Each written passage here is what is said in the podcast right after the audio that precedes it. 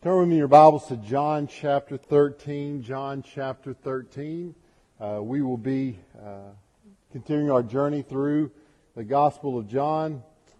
This morning, the tragic story of Judas and how he went into the night. So, what it says in verse 18, starting with verse 18. Give you a few more minutes to turn there. I still hear pages turning.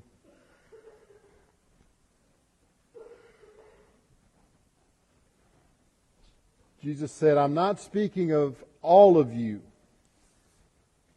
I know whom I have chosen, but the scripture will be fulfilled. He who ate my bread has lifted his heel against me. I'm telling you this now before it takes place, that when it does take place, you may believe that I am He. Truly, truly, I say to you, whoever receives the one I send receives me, and whoever receives me receives the one who sent me. After saying these things, Jesus was troubled in his spirit and testified, Truly, truly, I say to you, one of you will betray me. And the disciples looked at one another, uncertain of whom he spoke. One of his disciples, whom Jesus loved, was reclining at table at Jesus' side. So Simon Peter motioned to him to ask Jesus of whom he was speaking. So that disciple, leaning back against Jesus, said to him, Lord, who is it? Jesus answered, It is whom I will give this morsel of bread when I have dipped it. So when he had dipped the morsel, he gave it to Judas, the son of Simon Iscariot.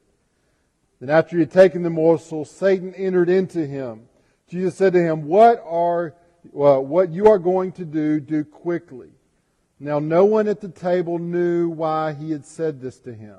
Some thought that because Judas had the money bag, Jesus was telling him, buy what we need for the feast, or that he should give something to the poor. So after receiving the morsel of bread, he immediately went out, and it was night. I'd like to read to you a memo to Jesus of Nazareth from the Jerusalem Management Consulting Firm. This is fictitious, okay, in case you didn't know that. But here's what it says Dear Sir, thank you for submitting the resumes of the 12 men you have picked for management positions in your organization. All of them have now taken a series of tests and we have not only run the results through our computer, but we have also conducted, conducted an in-depth interview with each of them by our staff, psychologist, and vocational aptitude consultant.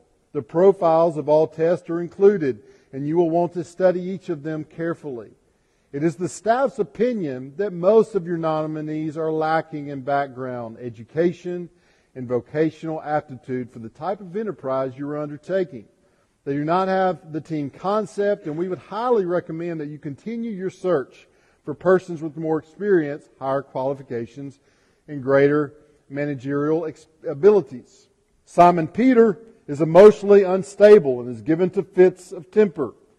Andrew simply has no qualities of leadership.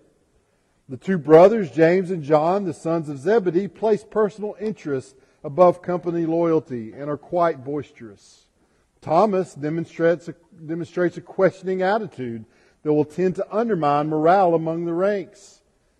It is also our duty to inform you that the Better Business Bureau of Greater Jerusalem has received reports on Matthew regarding questionable business practices. James, the son of Alphaeus, and Thaddeus uh, definitely have radical leanings and both demonstrate attitude problems which would present difficulty in their dealings with the public. However, one of your candidates shows great potential. He is a man of ability and resourcefulness, meets with people, has a keen business mind, and has contacts in high places. He is highly motivated, ambitious, responsible, and is not afraid to take initiative. We recommend Judas Iscariot as the most qualified of all of your prospective candidates. Sincerely, the Jerusalem Management Consulting Firm. Judas seemed like a great guy. Judas had great qualities. Judas was a disciple. Judas was constantly uh, among the other disciples doing good things. He was in uh, among the discipleship, being discipled by Jesus himself. And yet, as we see in our text, he stepped into darkness. He stepped out into darkness and showed that he never was truly in Christ. He never was truly Christ's disciple. So I want us to look at this. There's four things I want us to notice. The first thing doesn't specifically deal with Judas, but it's more about what, what Judas is rejecting. As disciples, we live on mission as we shine the light of Christ. Look at the promise that Jesus gives the disciples in verse 20. It says, Truly, truly, I say to you, whoever receives the one I send receives me, and whoever receives me receives the one who sent me. Let's, let's slow this down a minute and, and see what, what is Jesus saying here.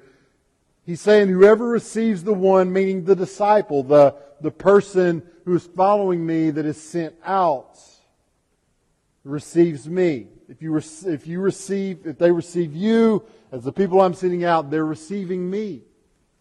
He says, whoever receives me receives the one who sent me, which is his Father. Jesus here is promising the disciples an amazing union with himself.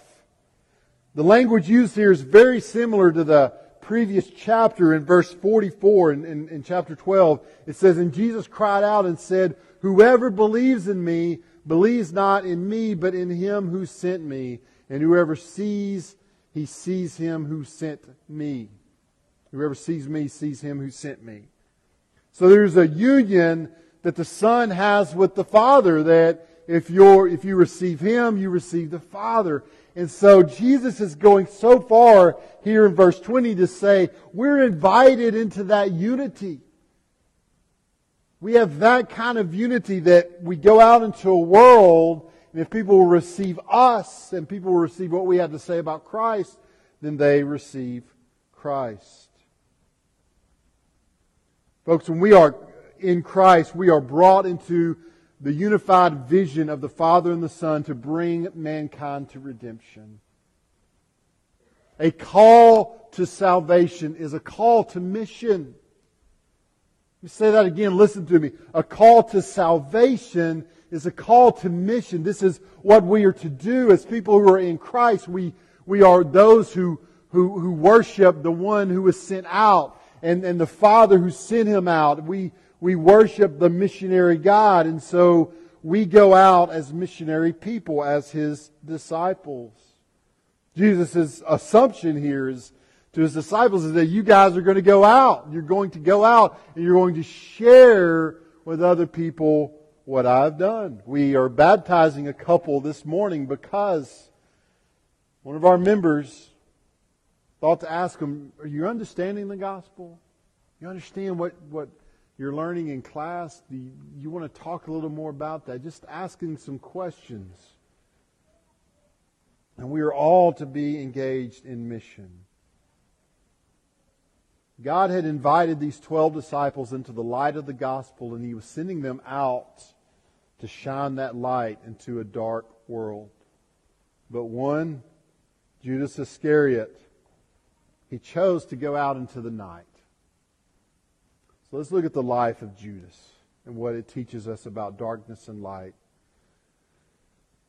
We must be careful because often darkness can look a lot like light. We see in the life of Judas that appearances of a person do not tell the whole spiritual condition of their lives, of their hearts, of their souls. You can appear to be a disciple of Christ without actually being a disciple of Christ. We, you can be called a disciple. Time and time again, Jesus is numbered among the twelve and, and people say, there goes the disciples of Christ. And yet one of them was not truly a disciple, though he was called one. And honestly, we don't know a lot about Judas. Most of what the Bible says about Judas kind of points us uh, to the fact that he's going to betray Christ. But there are some, some things that, that we can infer from, from Scripture.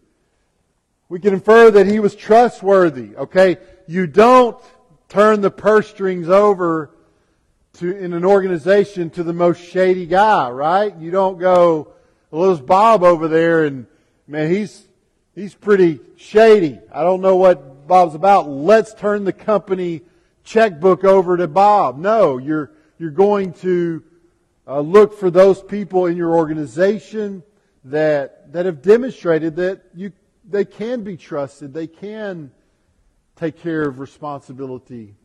And so Judas, as the treasurer of the disciples, was one who that became evident to everyone. This is a good guy. This is a trustworthy guy. Let's give him the checkbook. So we know that in appearance, he was trustworthy.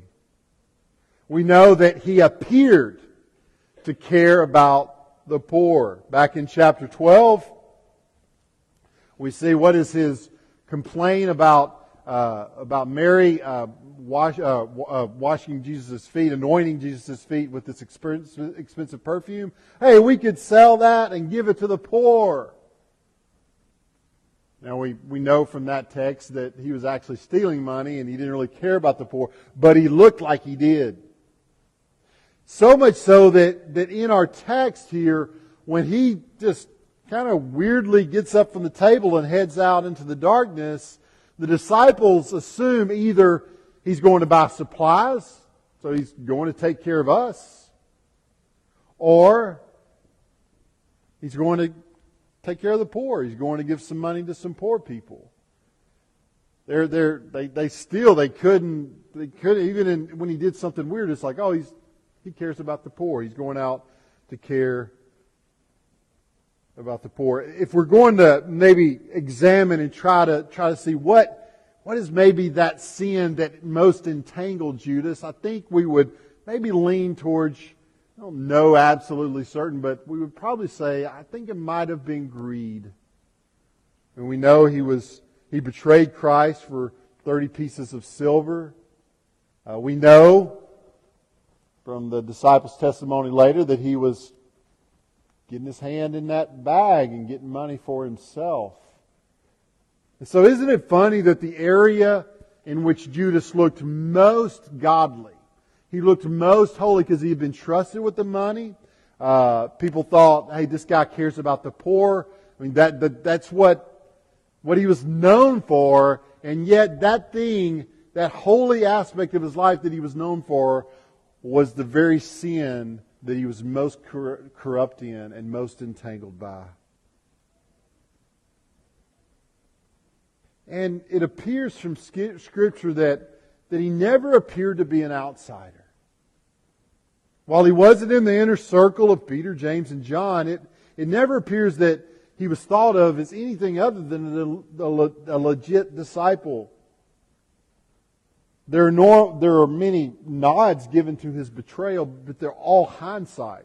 They're all people that are writing uh, these testimonies of what happened after the fact, and so they make mention he's going to betray Jesus. But there's never any indication in the moment of his discipleship that any that people thought he was anything less than any of the other disciples. And even when even when Judas, even when Jesus mentions that, hey, somebody's going to betray me, they don't go, ah, I bet it's Judas. They never, it never occurs to them. They, did, they just think, who would possibly among this 12 do it? We're, Jesus, we're all on board with you. We're all fully believing in you and trusting in you. And even when, after Jesus says that, Judas gets up and leaves, they still don't go. Well, that's scratching their heads going, that's weird. Is it him? They never, ever suspect him. He's not an outsider. Judas looked like a legit follower of Christ, but he wasn't. Would it be far fetched to think that if a wolf existed in, in Christ 12, that wolves don't exist in our church and in all types of churches? Good, godly churches around the world have people in them that they look the part, but they're not really believing and trusting in it, and they're not really in Christ. Do you think that you think that Judas knew from the beginning that that he was going to do all that he was going to betray Christ? I just we don't have again, we're speculating here, but I don't think Jesus went in there as a spy for the Pharisees. It just doesn't appear that that's what happened. It appears that, that Judas got involved, and I think even he believed, man, I'm, I'm in on this thing. But then after a while, his faith began to show some weakness. When I think of Judas, I think about the parable of the, the, the sower in Matthew 13, 22, and it says this, As for what was sown among thorns, this is the one who hears the word, but the cares of the world and the deceitfulness of riches choke the, wor- the word, and it proves unfruitful. I think Judas is one of those guys, man, at, at, at, the beginning, he sprung up, he looked like a great disciple, but along the way, he quit, he, he, he shows that he didn't ever truly believe. The lesson of Judas is to be careful. Looking like a good person cannot save you. Not even being in the vicinity of Jesus can save you. Not even being called a disciple by others makes you one. Not even being discipled by Christ Himself can make you a disciple. If you walk away from Christ, you show yourself lost and in darkness and not to be a disciple. The word, the words of 1 Corinthians 10:12 apply here. Therefore, let anyone who thinks that he stands take heed lest he fall. Be careful, folks. Be careful. Examine your heart. Don't just always look at your works. Don't always just look at what people say about you. Just ask about or ask examine yourself and your belief and your trust and your affection of Christ. That is, His work is what saves us, not our work. And we also see here that, that we should always push back at the darkness with the light. We see this in, in Jesus' response to Judas's impending betrayal. We see here that Jesus was troubled it's fascinating to think about. We know that Jesus knew this was coming. It was foretold before Jesus was even laid in the manger. This is why Jesus quotes in this text Psalm 41 9, because it had predicted this betrayal. It says this uh, in verse 18 I'm not speaking of all of you, I know whom I have chosen, but the scripture will be fulfilled. He who ate my bread has lifted his heel against me. So if Jesus knew that Judas's betrayal was all according to plan, why does it trouble him? Because we're not just some game pieces on a board that a sovereign God just moves around and, and we don't matter. Even though God is sovereign, our choices are real. They matter. Our rebellion cuts to the heart of God. Despite Jesus' what Jesus knowing that that this was going to happen, he was betrayed by a friend. By someone that, that he cared about. It happened. It's one thing when uh, an Old Testament prophet writes that it's going to happen. It's a whole other thing when you're standing there, when you're sitting at the table watching one of your friends who you love and who you have cared for turn their back on you and betray you. I've been shocked in recent years of pastors falling. And I'm not talking about crackpots who, who don't preach the Bible and with, with messed up theology. I'm talking about men that stand in the pulpit with boldness and proclaim the gospel who who love, who seem to love holiness, and then suddenly it's as if they immediately, out of nowhere, step out of the pulpit into darkness. And it's rattled me at, at times. Sometimes it's people, it's pastors that I listen to and I, I benefit from their ministries. And it rocks my world. Do I believe that any of that those fallings caught God off guard? No. Do I believe that those failures of, of, of men, of pastors, ultimately thwart the plan of God? Of course not. But do I think that God is emotionless in those moments? Do I? Of course not. I think He is troubled. He is troubled when people that seem to have been faithful fall. It's not out of his knowledge, it's not even out of his control, uh, out of his sovereignty, but it is troubling. Let's, let us seek to not trouble the heart of our holy God. Let's, with gospel empowered living, resist the darkness that calls to us. Let's love the God who loves us. we see that Jesus continued in graciousness. He continued in graciousness. So, as Jesus makes mention of, of his betrayal, the disciples are taken back. So we were introduced here to the disciple who Jesus loved. And we're actually going to hear this phrase a few more times in John. Um, and most scholars believe that this is John. This is the writer of the gospel referencing himself the disciple whom Jesus loved. So what does he mean by that? What is he is he bragging? Well, I'm I'm the disciple that Jesus loved. He didn't love those other eleven fools. He loved me. No, he what he, what he's saying is is it's it's a it's it's humility. It's saying, listen, all you need to know about me is that I was loved by Christ.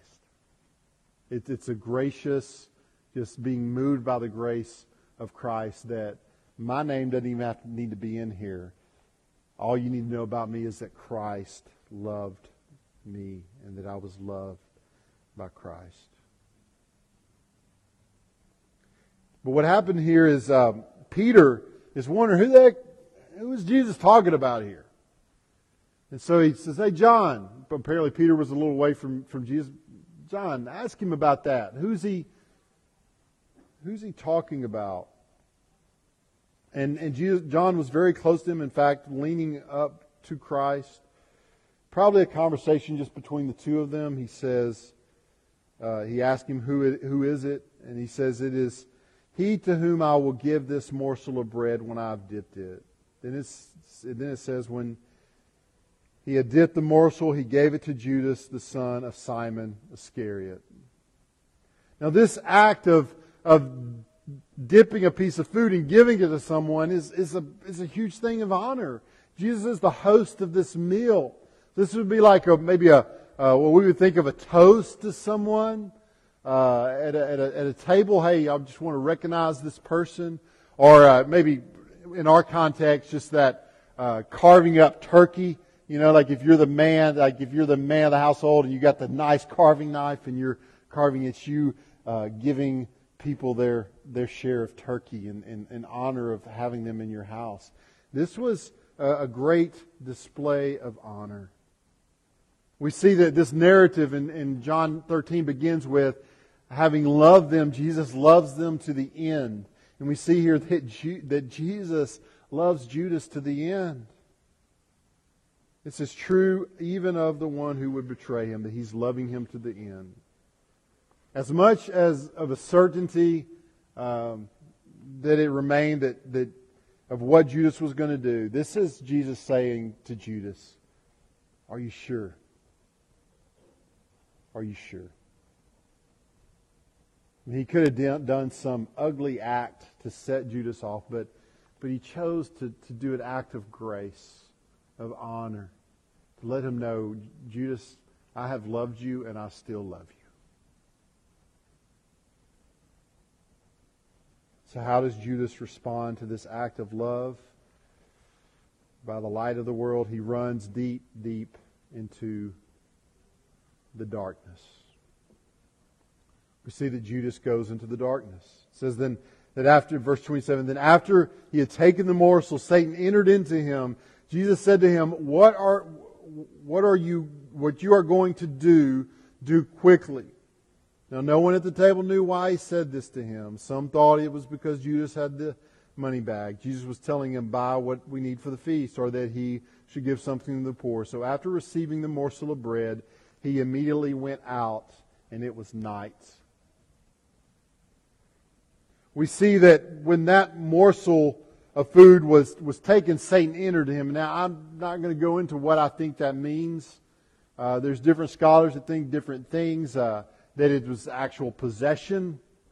Um, that uh, it was Judas just finally giving himself over, like he was kind of thinking that he might do this, and this was that moment where, oh, I'm totally going to do this. I'm going against Christ. This is, I'm sticking to the, the plan that I've set in motion.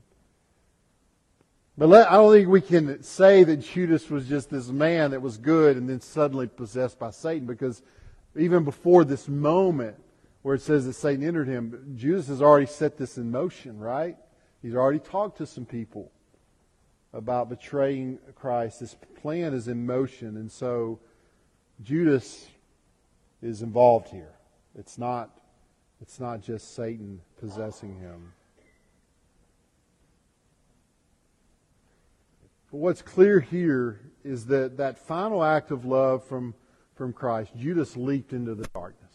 Couldn't handle it. Um, in my counseling, sometimes when I'm counseling a couple, uh, especially one that one of the one of the couple is just resistant and just not treating their spouse very well at all. When I counsel the other spouse of what they should do, I said, you need to love them.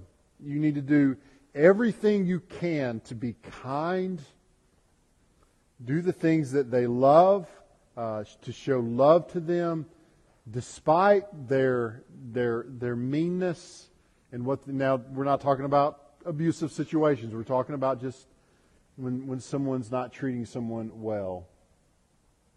I'll say you just go back to them and you you love them. And and the response I almost always get was like, "Well, I'm I'm being a doormat."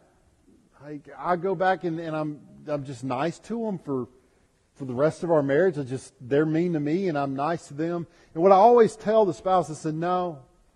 I said, what's going to happen is when you are, are godly and loving and you act like Christ, something's going to happen. It's not going to be an indefinite them being mean to you. Either it's going to break them and send them into darkness. They're going to go, further away and they're like, I don't know what to deal with someone who is Christ like and kind when I'm mean. And they'll go just, they'll show that, that, man, they're in no way godly and they don't know Christ. I said, or when the Spirit of God gets a hold of them through your kindness, that will bring them back to the light. So, so your kindness is not some passive force that oh they get a free ride and they get someone nice to them when they're being no it's, it, it, it always does something. It either hardens their heart or it softens their heart but it it does something. And we see that with Judas it did something. In that moment of that final act of grace of Judas I, I honor you with this piece of food Judas says I'm done and it sent him into the darkness. And Jesus tells them to, hey, what you're doing, do it quickly. It's time. Jesus knows, like it's time. It is, it's, we've, the hour has come, as John says. The, the hour has come, and Jesus says, let's get this thing going. It's time. Judas, you, you got some things to do. According to the scriptures, go do them. Don't, don't wait any longer. And that's what he does. And the thing I want us to notice is that John never wastes language talking about light and darkness and day and night. Whether it's this gospel uh, or whether it's his epistles, He loves those images of light and darkness, and he's not going to waste it. So when he says, he closes here, he immediately went out, and it was night.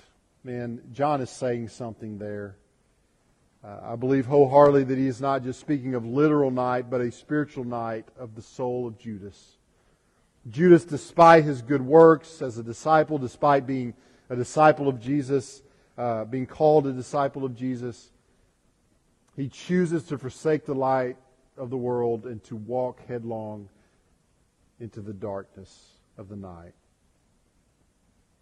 And notice again that none of the disciples suspect anything. They don't realize he's stepping out into a dark mission against the light. They assume he's doing something good.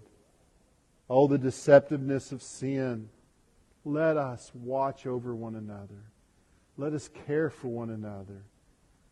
Let's examine one another and help one another to stay in the light and not to go out into the darkness. I think it would be appropriate here in closing to to go back to the words of Jesus in John chapter 3, and this is what it says. In verse 19, and this is the judgment.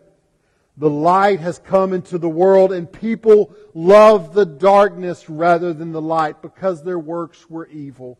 For everyone who does wicked things hates the light and does not come to the light, lest his works should be exposed. But whoever does what is true comes to the light, so that it may be clearly seen that his works have been carried out in God. Folks, it wasn't a single act of betrayal that condemned Judas. I mean, think about it. Peter didn't earn an A plus, right? In in his behavior after after Christ's arrest, what did he do? Three times. I do not know that man, calling down curses. I do not know that man. I mean, if that's betrayal, that's an act of betrayal, is it not? What is it if it's not? It may not be going and turning Jesus over to the Pharisees, but it's certainly an act of betrayal of someone who should have known better. And yet, Peter finds redemption around that campfire after Christ's resurrection when he asked him three times to feed his sheep. No, it's not a single act that condemned Judas. Judas. It was his continued and final rejection of the light. Folks we, must, folks, we must all examine ourselves and see that we walk and make sure that we walk in the light of Christ. The darkness is deceptive, deceptive. Sometimes it appears to look like light.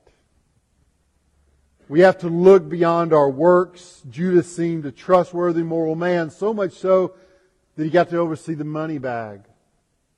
But his heart did not believe in Christ. Let's make sure that we cling to Christ and that we know that He is ours and that we are His and that we hold on. We hold on with white knuckled grip on Christ and even more important. We trust in His grip on us. For the, for the night is dark and it's deceptive. Let us walk in the light always and forever. As our musicians come, let's please stand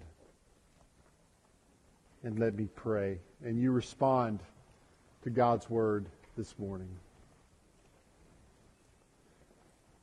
Dear Heavenly Father, God, help us to walk and to live in the light. God, clear us of any deception that we have on others and even our own selves. God, any, any lack of clarity we have in our own spiritual condition, God, clear that up. Help us to see, help us to truly examine who we are in you. God, help us to care for one another as a church, to, to know one another, to make sure that none of us are stepping out into darkness, but that we all remain in the light of Christ. God, help us to cling to the light always and forever because it is our only hope. In Jesus' name I pray. Amen.